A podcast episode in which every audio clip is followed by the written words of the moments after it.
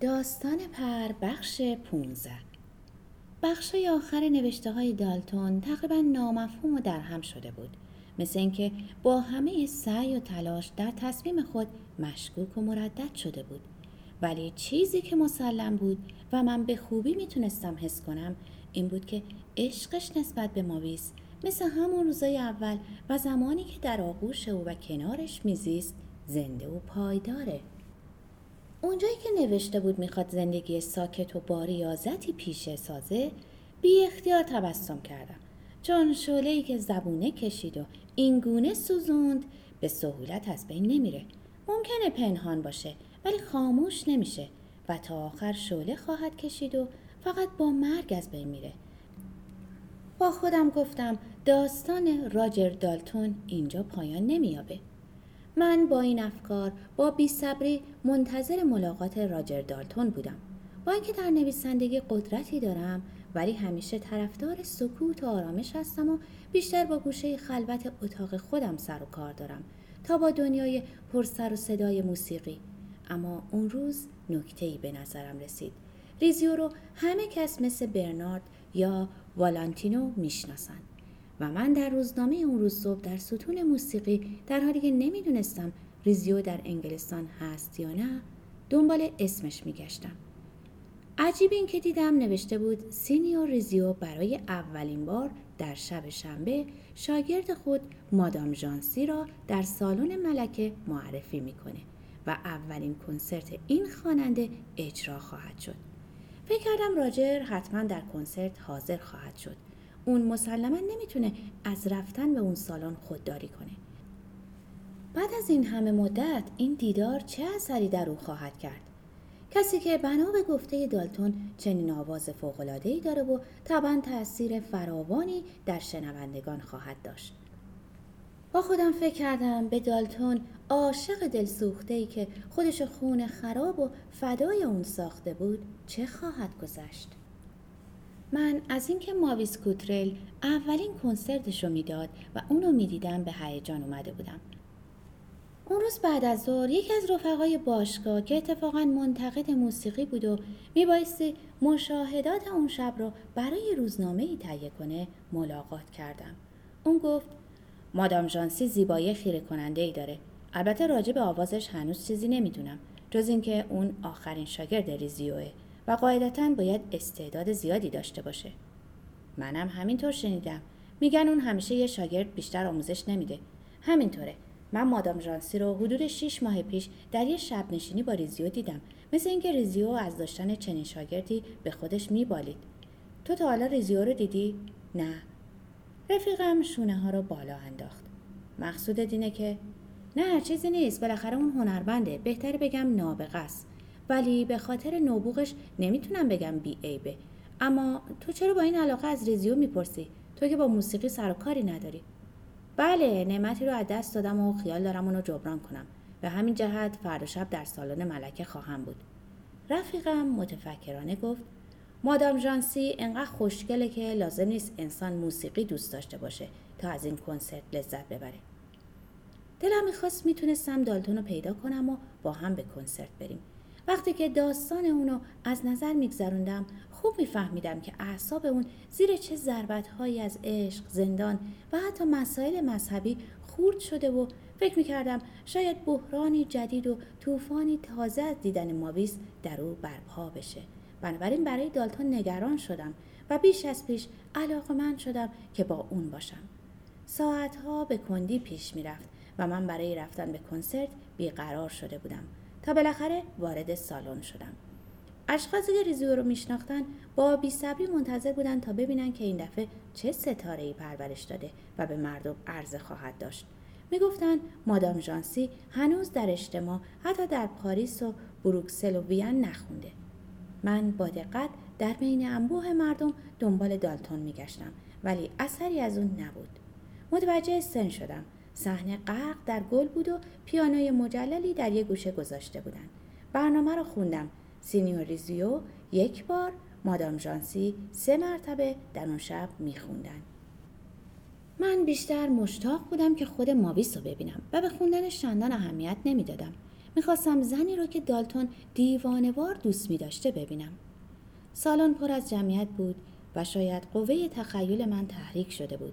برای اینکه فکر می‌کردم هیجان مخصوصی بین ها حکم فرماست منم از این هیجان بی بهره نبودم به طوری که به سختی دقایق انتظار رو تحمل می‌کردم سرانجام انتظار به سر رسید و ارکستر شروع به نواختن کرد و در پایان مردم با احساسات شدیدی کف زدند و بیش از پیش مشتاق به نظر می رسیدن.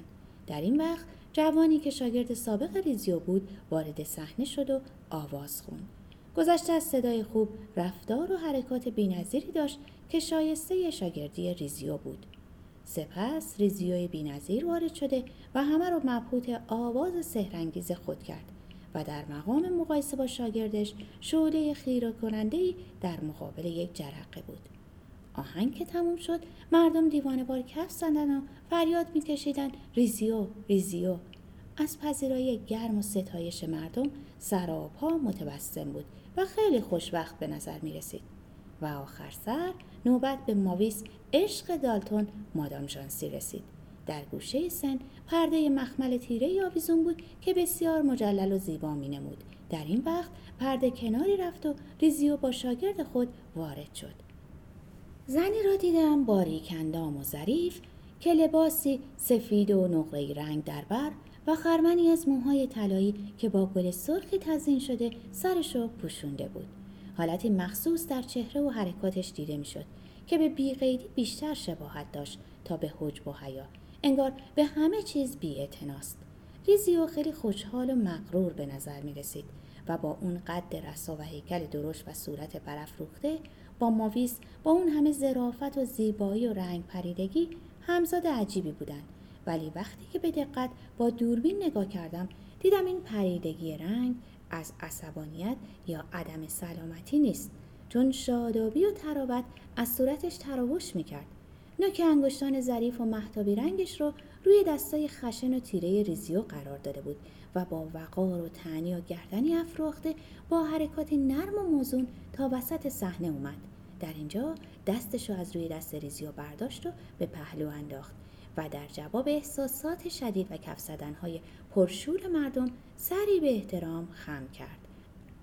ارکستر شروع به نواختن کرد و با آهنگ ساز شبیه به فلود صدای اون کم کم بلند شد. من نمی‌تونم خوندن و آواز اونو تشریح کنم. صدای او روی بالهای موسیقی اوج می گرفت و من که به دقت اونو نگاه می کردم می دیدم که بدون زحمت و تقلا امواج نوتهای بلند و کشدار موسیقی در سینش جایگزین و خارج میشه و اگه حرکات گلو و دهانش نبود بیشتر به مجسمه بی حرکتی شبیه بود و کوچکترین چین لباسش تکون نمی‌خورد. حقیقتا موجود ای بود. من که اطلاعی از موسیقی ندارم میگم سهرامیز بود فوقالعاده بود. وقتی که آخرین نوت محو می‌شد مردی که پهلوی من نشسته بود آهسته با خود زمزمه می‌کرد. چقدر ظریف و دوست داشتنیه! من نگاهی به اون کردم و مجددا به سوی ماویس برگشتم و دیدم که در مقابل احساسات شدید مردم با حرکت موقر و نرم سری خم کرد و مجددا بی حرکت ایستاد. در اینجا ارکستر با نوای شبیه به مارش دوباره شروع شد و من دیدم که ماویس سر به عقب انداخت چشمانش برق زد و صورتش گلگون گشت و از حنجرهای که چند لحظه پیش آهنگ نرم و آرامش دهنده بیرون می اومد اکنون یه آهنگ مهیج که ضربان قلب رو شدید و جریان خون رو تون می کرد شنیده شد. در اون لحظه حس کردم که این همون آهنگ سرود پیش از جنگه که دالتون رو بیچاره کرد و اکنون هم با اون زیبایی آن آواز دگرگون کننده فرد فرد زن و مردی که در اون سالن بودن رو با خود به میدان جنگ می برد.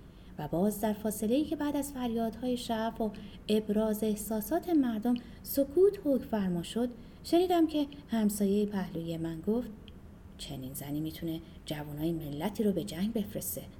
سکوت عمیقی که حاکی از توجه شدید مردم بود حکم فرما شد.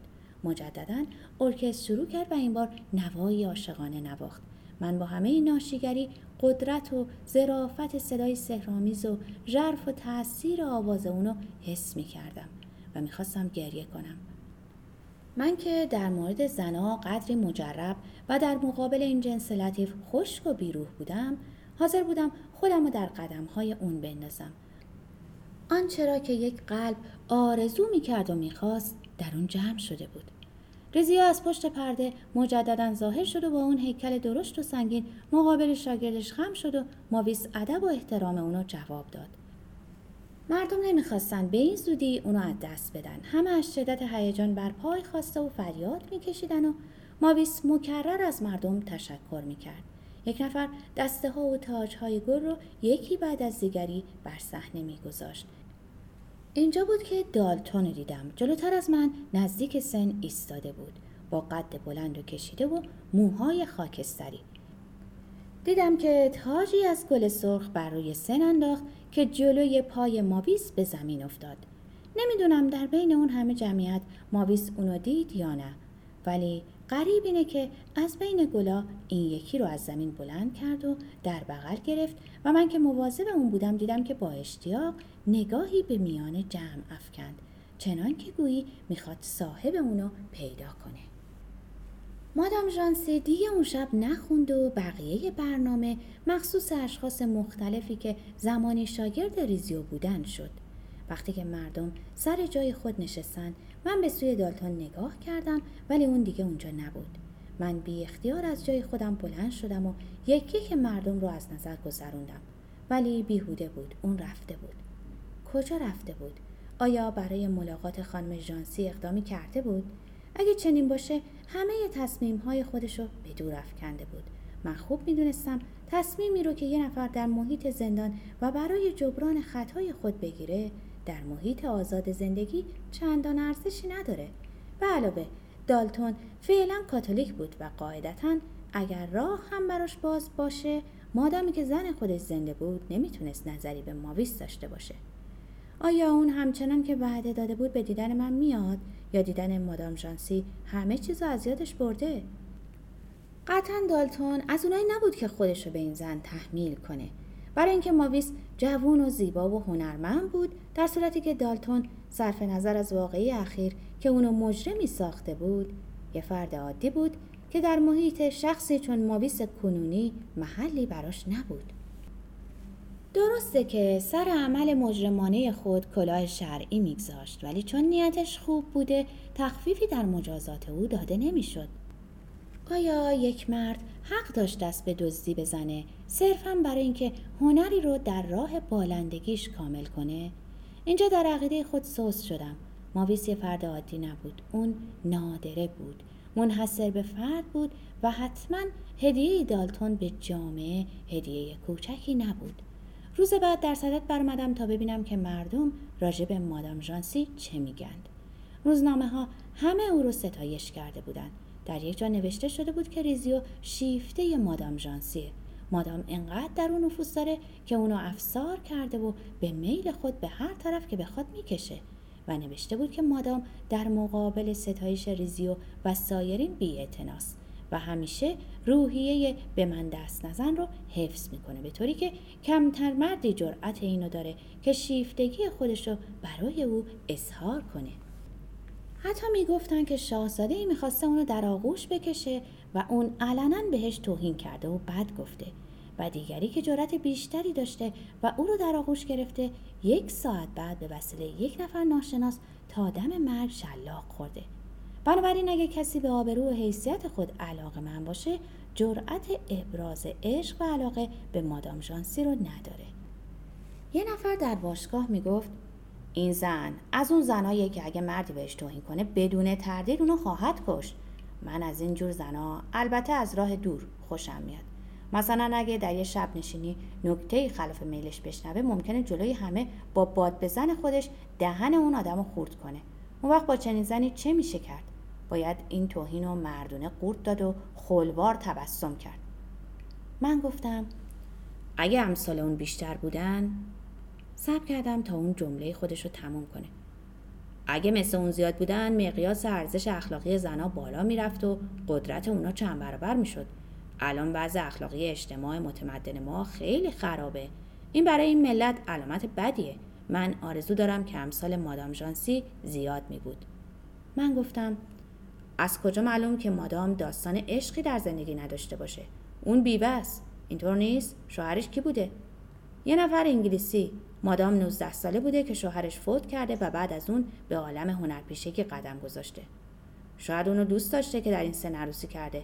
و حالا یاد بود اونو محترم میشماره. شاید. اگه الان معشوقی داشت همه میفهمیدن. این چیزی نبود که پنهان بمونه. هر کس چیزی می‌گفت و نمی‌تونستم باور کنم زنی به این زیبایی و جوونی عاشقی نداشته باشه. رفیق من در اینجا گفت افت و اسمت چیز نادر و زیباییه. اگه زنی برای حفظ ناموسش مردی رو بکشه نظر تو چیه؟ من میگم با شهامته. ولی این روزا چنین کسی پیدا نمیشه که راجع به اون قلم فرسایی کنیم. ولی در زمان گذشته اگه چنین موجودی پیدا می‌شد راجع بهش کتاب ها می نوشتن و شعرها می سرودن و اونو برای سرمشق نسل آینده حفظ می کردن.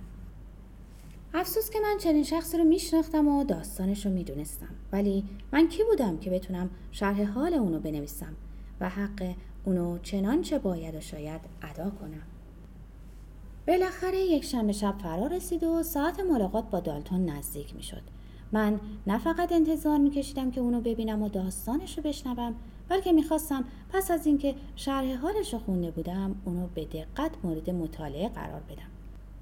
دفعه گذشته اونو با یه حس تردید و به عنوان احمقی که تازه از زندان آزاد شده بود نگاه کردم. حالا اون در شخصیت داستانی نزد من میومد.